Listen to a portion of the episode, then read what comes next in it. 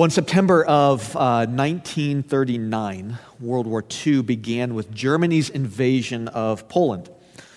Uh, Germany, at that time, under the, the rule of Adolf Hitler, was, was just dead set on expanding his rule and destroying anyone that did not fit within his vision, his framework for what carries value and worth. Uh, two years later, in 1941, America was thrust into the war after the attack on Pearl Harbor. And for the next four years, life in America changed drastically as virtually, virtually everyone joined the war effort in one way or another. Everyone contributed. Uh, there was an attitude of kind of this all hands on deck to defeat this enemy that was seeking to rule and dominate the world. And had not the Allies prevailed, Think about this. The world in which we live today would be very different, wouldn't it? Had, the, had not the Allies prevailed, the Jewish people who were being exterminated during Hitler's tyrannical rule would, would look very different today. Life for them was almost being snuffed out. Had the outcome of that war been different than what it was, life today for Americans would look drastically different. It might even be safe to say that many of us, even in this room, would not be here. You see, what, what rules us matters. And so, what rules you? What rules you? The well known Scottish minister Oswald Chambers, he once said this. He says, We have to recognize that sin is a fact, not a defect. Sin is red handed mutiny against God. Either God or sin must die in my life. If sin rules in me, God's life in me will be killed. If God rules in me, sin in me will be killed. I can really think of no better quote to introduce the passage we have before us this morning than what Oswald Chambers said. And as one pastor I've heard once say, he says, Whatever we build our life on will be what drives us and enslaves us. So, the question we're going to come face to face with today from this text is who rules over you? Chambers said it's going to be either God or it's going to be sin. There is no middle ground. One ruler is going to lead you into greater joy, the greatest joy you will ever know. Another ruler is going to chew you up and spit you out. It will lead you into death and destruction and, and, and, and disease with false promises of, of happiness. You are either under the reign and rule of God or you will be under the reign and rule of sin. And so, again, I ask, who's ruling you? Who's your master? In this second chapter of Judges, we see, we see the results of Israel's disobedience and the consequences that come as sin slowly and methodically destroys them and their relationship with God. Uh, in this text, we see the, the thorns and the snares that come with sin. And yet, through it all, we are still going to see a God who is repeatedly faithful, despite man's repeated unfaithfulness. In, looking at, at Israel's disobedience and looking at Israel's unfaithfulness, we see our own. In looking at Israel's failure to truly repent, we see even our own attempts to manipulate God through our own self righteous acts. What we see from the text before us this morning is, is God's call to us to behold Him and His covenant faithfulness. And in response to that, to, to zealously war against sin, which is then going to result in life and peace and joy and restored relationship with our God. And so, since God has repeatedly proven his covenant faithfulness to us, we must then put sin to death and walk in obedience. And so, how do we do that? How do we walk in obedience? How do we put sin to death? How do we see the destructiveness of sin and the joy then that comes from glad obedience to God? And so, what I want to do this morning is from the text, we're going to observe three failures of God's people. Three things Israel failed to do, which would have guarded them from falling away from God. Three things then that we must learn from so as to guard our hearts and minds from the destructiveness and the consequences that sin brings, so as to walk in the fullness of life and joy. And so, number one, first thing we're going to see, to guard our heart and mind from the deceitfulness and destructiveness of sin, we must, you must, remind yourself of God's covenant faithfulness and deliverance. You take a look at what's taking place in verse 1 of Judges 2. It says, Now, now the angel of the Lord went up from Gilgal to Bochim. And he said, I, I brought you up from Egypt and brought you into the land I swore to give to your fathers. I said, I will never break my covenant with you. So we have, have, have happening here in, in, in verse 1 what's called a theophany.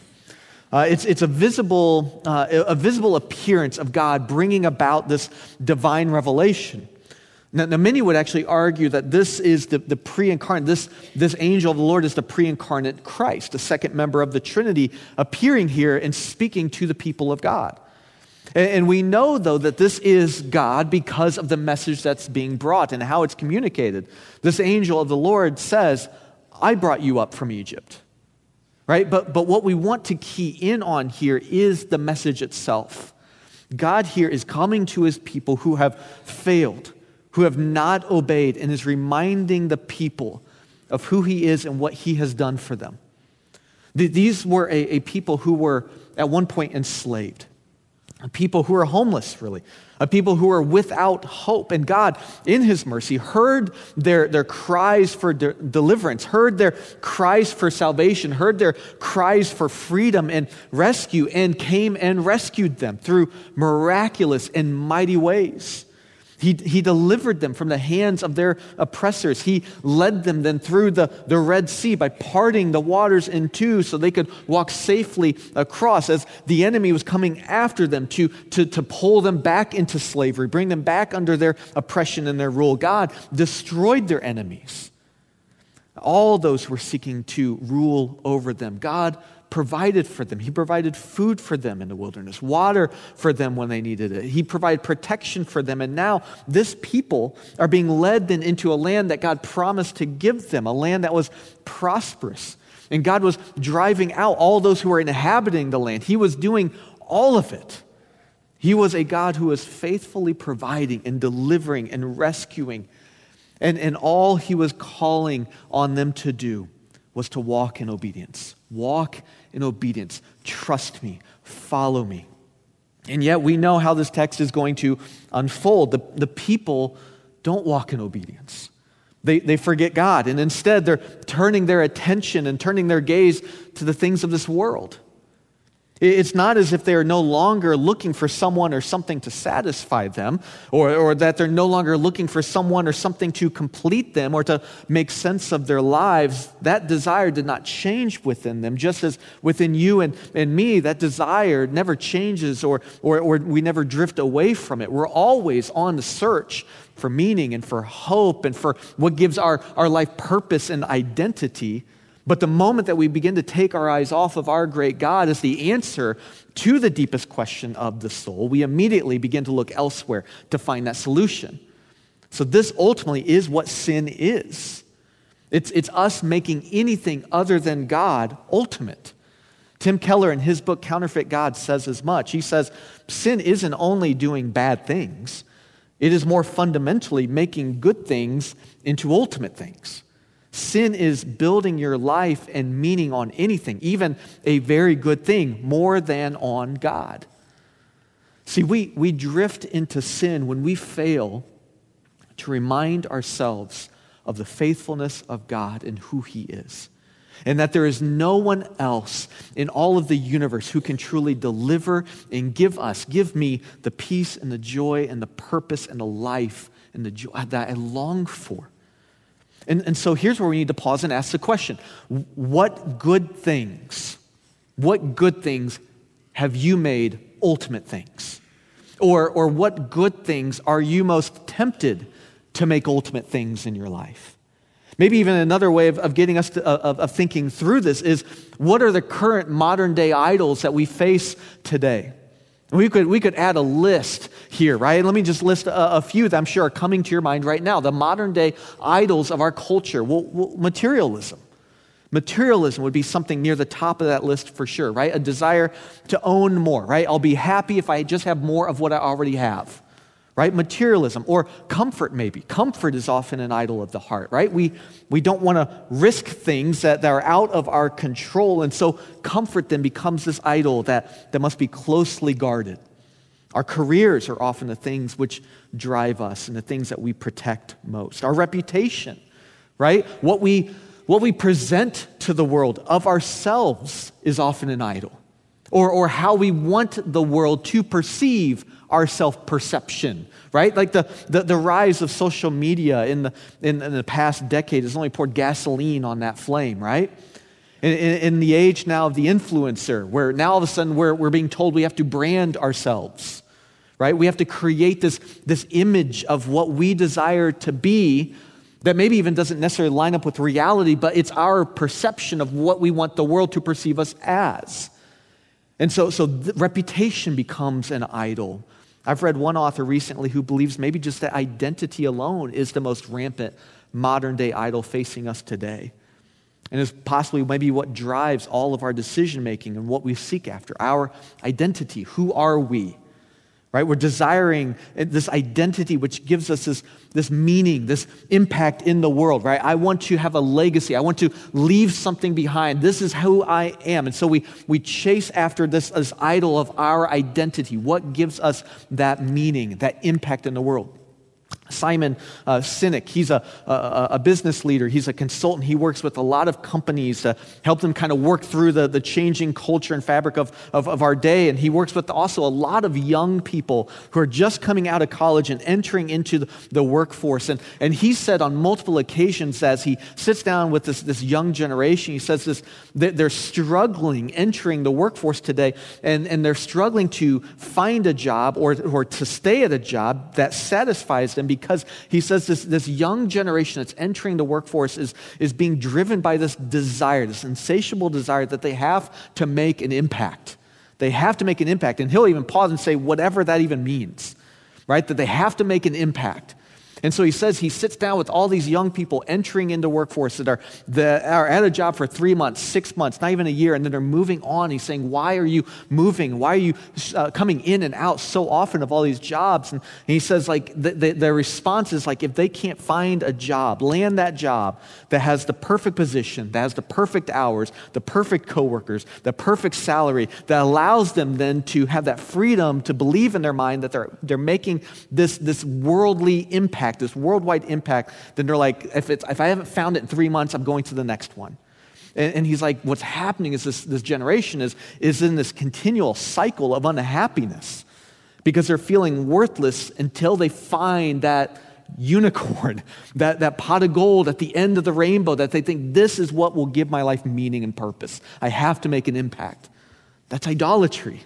They're, they're chasing the idol of identity apart from their creator.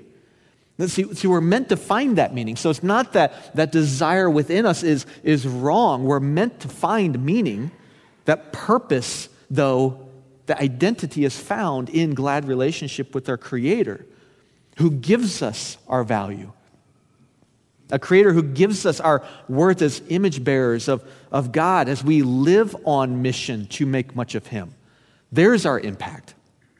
It's when we forget it's when we drift away from that desire that, that's, that's, that's found in our career that, that we place it somewhere else. And then we find quickly that nothing else in this world is going to satisfy that.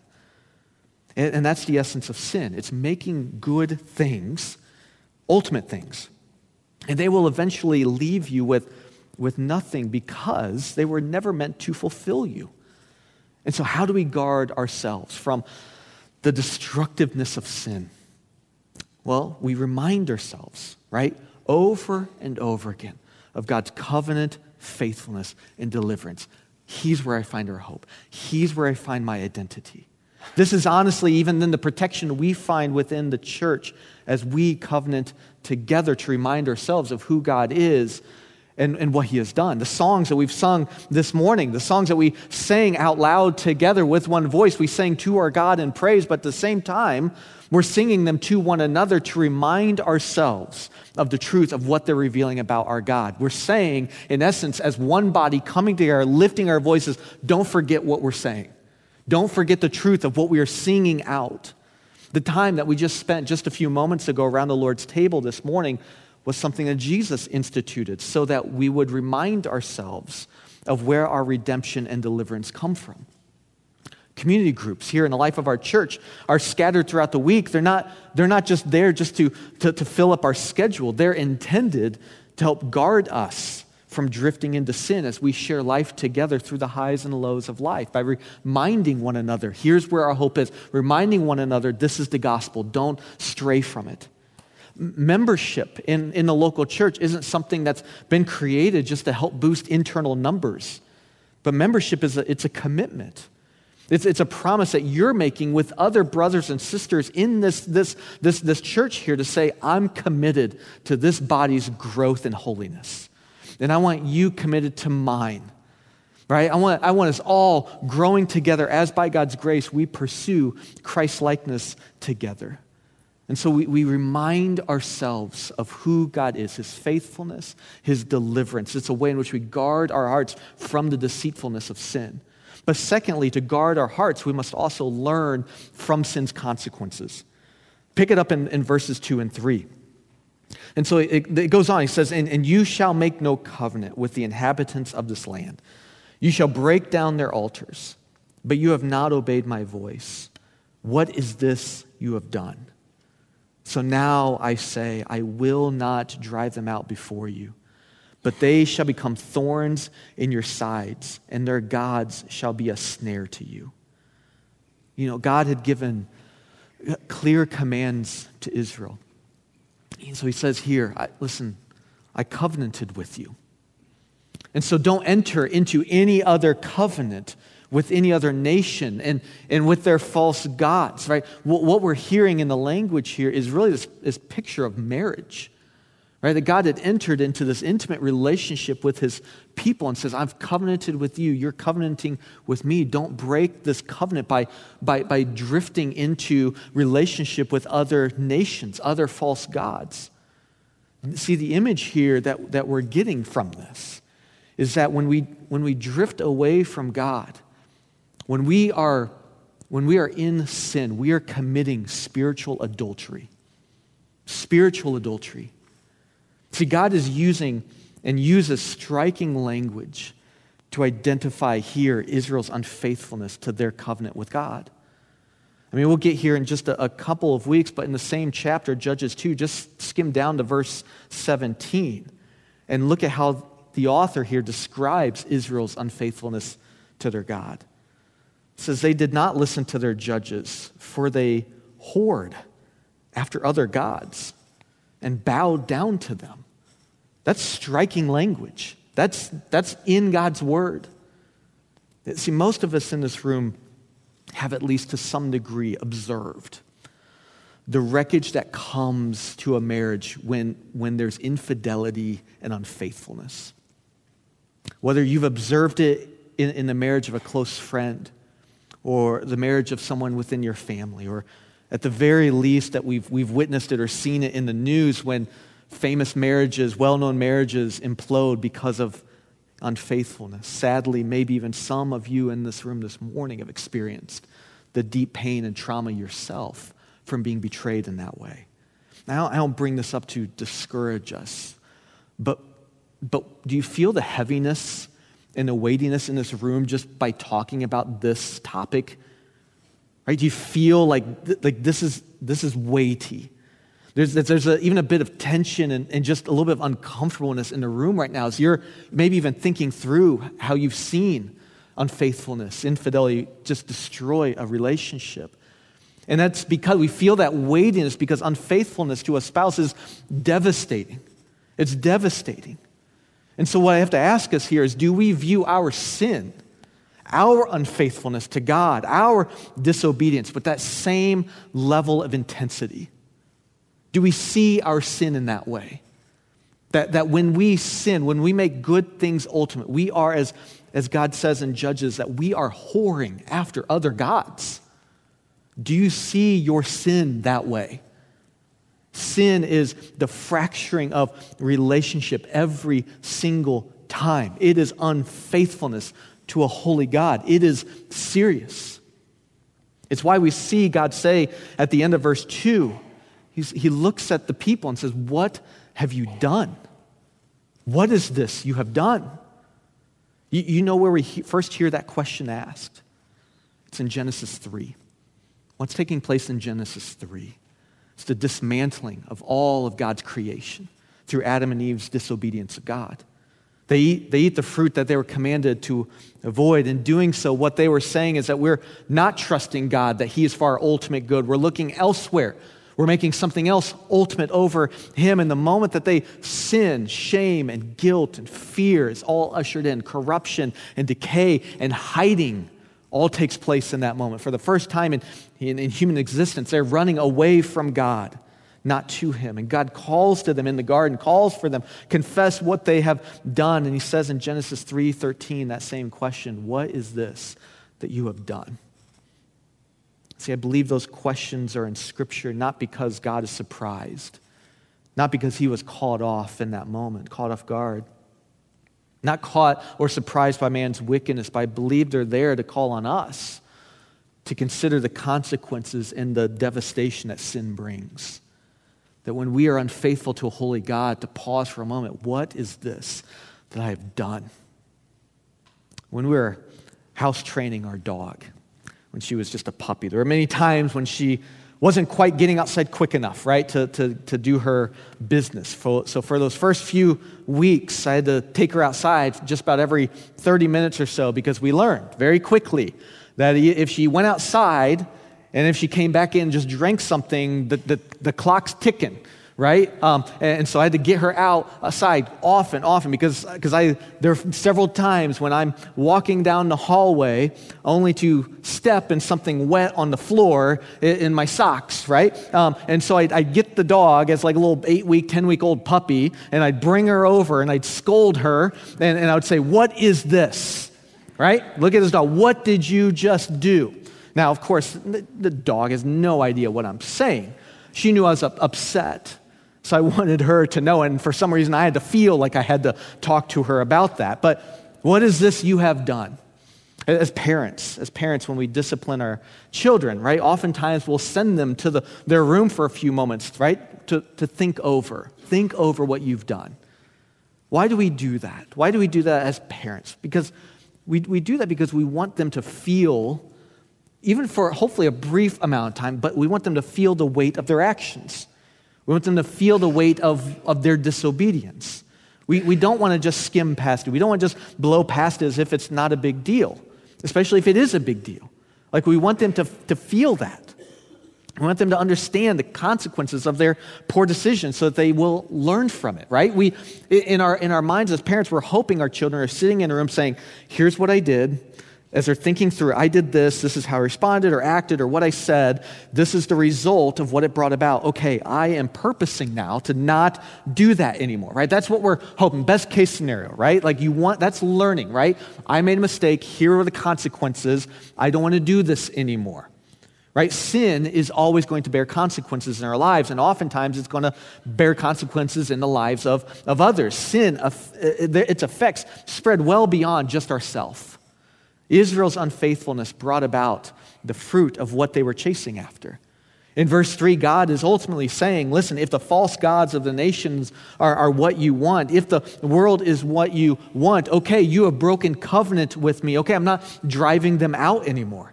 If this is what you want, then this is what you're going to get. And you're going to soon realize, my people, that, that, that this sin this chasing after false gods and nations, it's going to become a thorn. It's become an irritation in your side. These false gods are going to become a snare to you. They will take you further down than you ever wanted to go or ever dared dream. Meaning you're going to soon realize the emptiness of what they provide, which is nothing. It's why we learn from these couple of verses how to treat sin. In verse 2, God had commanded the people, said, I, I command you, go into these areas as I'm driving them out and break down their altars. Right? So here's what God was saying to his people. When, when I'm driving out the nations, you break down their altars. He's saying, You are to be violent against sin. You're to be violent against anything that robs you of joy found in me. Put sin to death. Put it to death. Or as John Owen once said, be killing sin, or it will be killing you. Since sin will radically destroy you, we must be radical in destroying it. So, brothers and sisters, let me just call on you here for a moment. if there is hidden sin in your life, maybe someone here thinking, I've been hiding this sin for years and you've been suffering the consequences of it for years. Can I, as much as I can lovingly um, exhort you, let me invite you as well. Come out of hiding.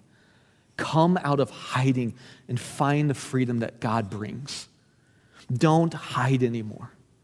Come, let us war together and, and put sin to death.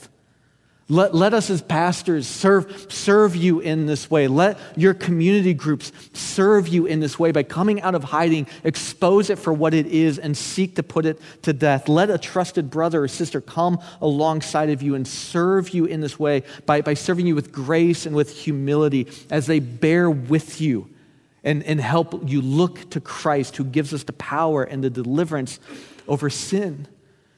Aaron read from, from Romans 6 just a, a, little bit ago as we were walking into communion about the fact that sin no longer has dominion over you. And yet, so often we as believers live and act and walk as if it does.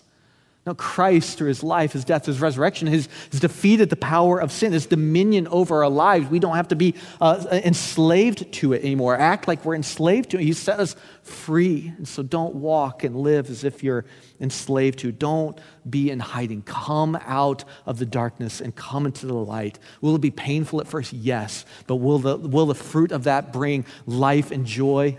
Yes, it will. Learn from sin's consequences. Learn from it. And then, lastly, to guard our hearts, we see this in our text that we need to repent and rest in the work God has already done. Verses 4 and 5 give us a picture of Israel's response to their sin. And yet, as Judges unfolds, we, we quickly are going to learn that this was, this was temporary. This was not a grace driven, spirit directed repentance and turning. In Judges 2, 4, and 5 says, as, as, soon as the angel of the Lord spoke these words to all the people of Israel, the people lifted up their voices and wept. And they called the name of that place Bochim, and they sacrificed there to the Lord. The, the people here felt sorrow over the words that they had just heard, but it, but it wasn't a sorrow which led to true repentance. For as we're going to see even next week in verse 11, it says that the people of Israel did what was evil in the sight of the Lord. And they served the Baals and they abandoned the Lord. Though they felt bad with what they had just heard, they, they soon forgot. And unfortunately, continued this downward spiral, chasing after false gods and idols. They were more concerned with worldly approval of them rather than God's approval and acceptance of them. And so, to guard our hearts and our minds from the destructiveness of sin so as to walk in obedience, we must we must truly repent and rest in what God has done. Which means there's a right way and a wrong way to repent. In 2 Corinthians 7, Paul talks about this, this godly grief and what it produces and what it contrasts with is this worldly grief and what it produces. Paul says in 2 Corinthians 7:10, for godly grief produces a repentance that leads to salvation without regret, whereas worldly grief produces death. When we read verses 4 and 5 of Judges 2, it seems as though there's grief, right? There's, they're weeping, they're crying, they're, they're lifting up their voices. There even says they sacrificed to the Lord. So, what was false about it? What was fake about it? I would argue that it, it wasn't a godly grief, it was a worldly grief. And what I, was, what I would argue is that in that moment when they heard this charge against them, they just entered into autopilot. And they, and they began going through the rituals of what they thought was necessary to get God off their back. They were not grieved over the fact that their sin had fractured their relationship with God. They were not grieved over the, the consequences of what their sin would bring about. The false gods of the nations were what they wanted. It's very clear. That's what they continue to pursue. They loved their sin, which enslaved them, more than they loved the God who had freed them from it. See, over time, the more that we, the more that we play with sin, the more we flirt with sin, the deeper we go. The more we play with sin, the more we flirt with sin, the more callous and hardened our hearts become to it. It, was Martin Luther, the great reformer, who once said, when our, when our Lord and Master Jesus Christ said, repent, he says he willed the entire life of believers to be one of repentance. There's a couple things to glean from that statement. One is, well, we, we never outgrow our sinful hearts, right? Until Christ returns or takes us home, right? We, we will never outgrow our sinful hearts. It was John Calvin, even, who said that our, our hearts are these perpetual idol factories. We're churning one out, one after another. So there's always going to be the sin that needs to be repented of continually. That's what Luther's saying. It's the entire life is one of repentance. But a second thing to really glean from is that ongoing repentance keeps us sensitive to the destructive nature of sin. When we fail to acknowledge the evil of sin in our hearts, when we fail to confess, when we rationalize our wickedness, when we say it's really not a big deal, when we seek to justify it, when we begin to point the finger at other people and say, well, I'm not doing what they're doing, when we, when we begin to not look at, at, at how sinful we are, what happens is our hearts become more callous and hardened to that sin it becomes less of a big deal. When we fail to repent, which is the, to turn from sin and turn in faith to God, or as one Bible dictionary would, would define repentance as, is it's this change of attitude and action from sin toward obedience to God, that when we fail to do that, the more we become accustomed and familiar and comfortable with our sin. And so, guarding our hearts from the destructiveness of sin and, and what it produces means acknowledging sin right away in our hearts, confessing it, repenting, striving by grace through faith to walk in obedience. See, true repentance is going to result in transformation. True repentance is going to result in fruit in, in your life, which is going to lead to joy and re- restoration with God. True repentance lets go of the things of this world as, as the rubbish that they are to cling to a greater treasure True repentance doesn't look to rituals to save them, but true repentance looks to the work that God has done on our behalf.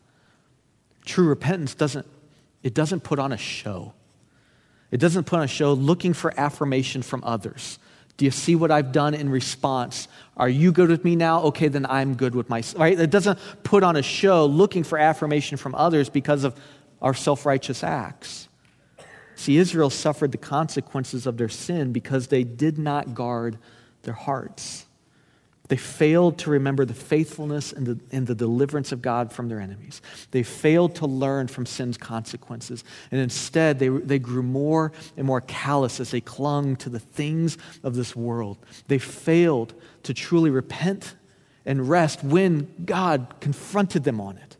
They failed to repent and rest in the work of God, but rested more in their, their rituals, rested more in their self righteous acts of religion. And yet, though they failed, though you and I will fail time time again, God is faithful. When we are faithless, He's faithful, right?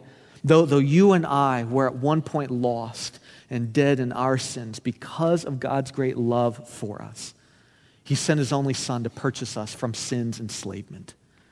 Because of God's love, Jesus came and died for us so that through faith, through faith alone, in Christ alone, we'd be restored back into this right relationship with our God, with our Creator.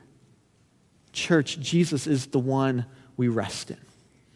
Though our hearts are, as the song says, prone to wander, through Christ alone we find redemption peace, we find hope. Our salvation is not found in, in, in our self righteous acts, anything that we can, we can muster up ourselves, but it's found through the perfect life, the death, and the resurrection of Jesus.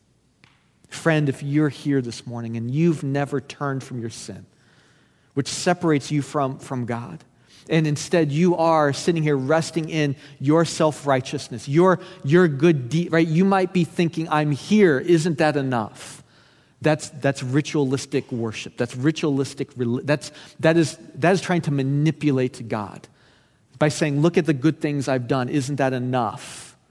Right? It, wherever you are, if you have not turned from your sin and rested completely by faith in Christ alone to find your life, your joy, your eternal salvation, the invitation to you this morning, the, we, we implore you this morning to come, be reconciled with God, and find new life.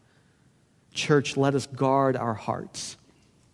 Let us guard one another from the deceitfulness of sin. Let us walk in glad obedience and pursue Christ's likeness so that we would experience the freedom that comes from joyfully living underneath God's good reign and His good rule. So, who, who's your master? Let's pray.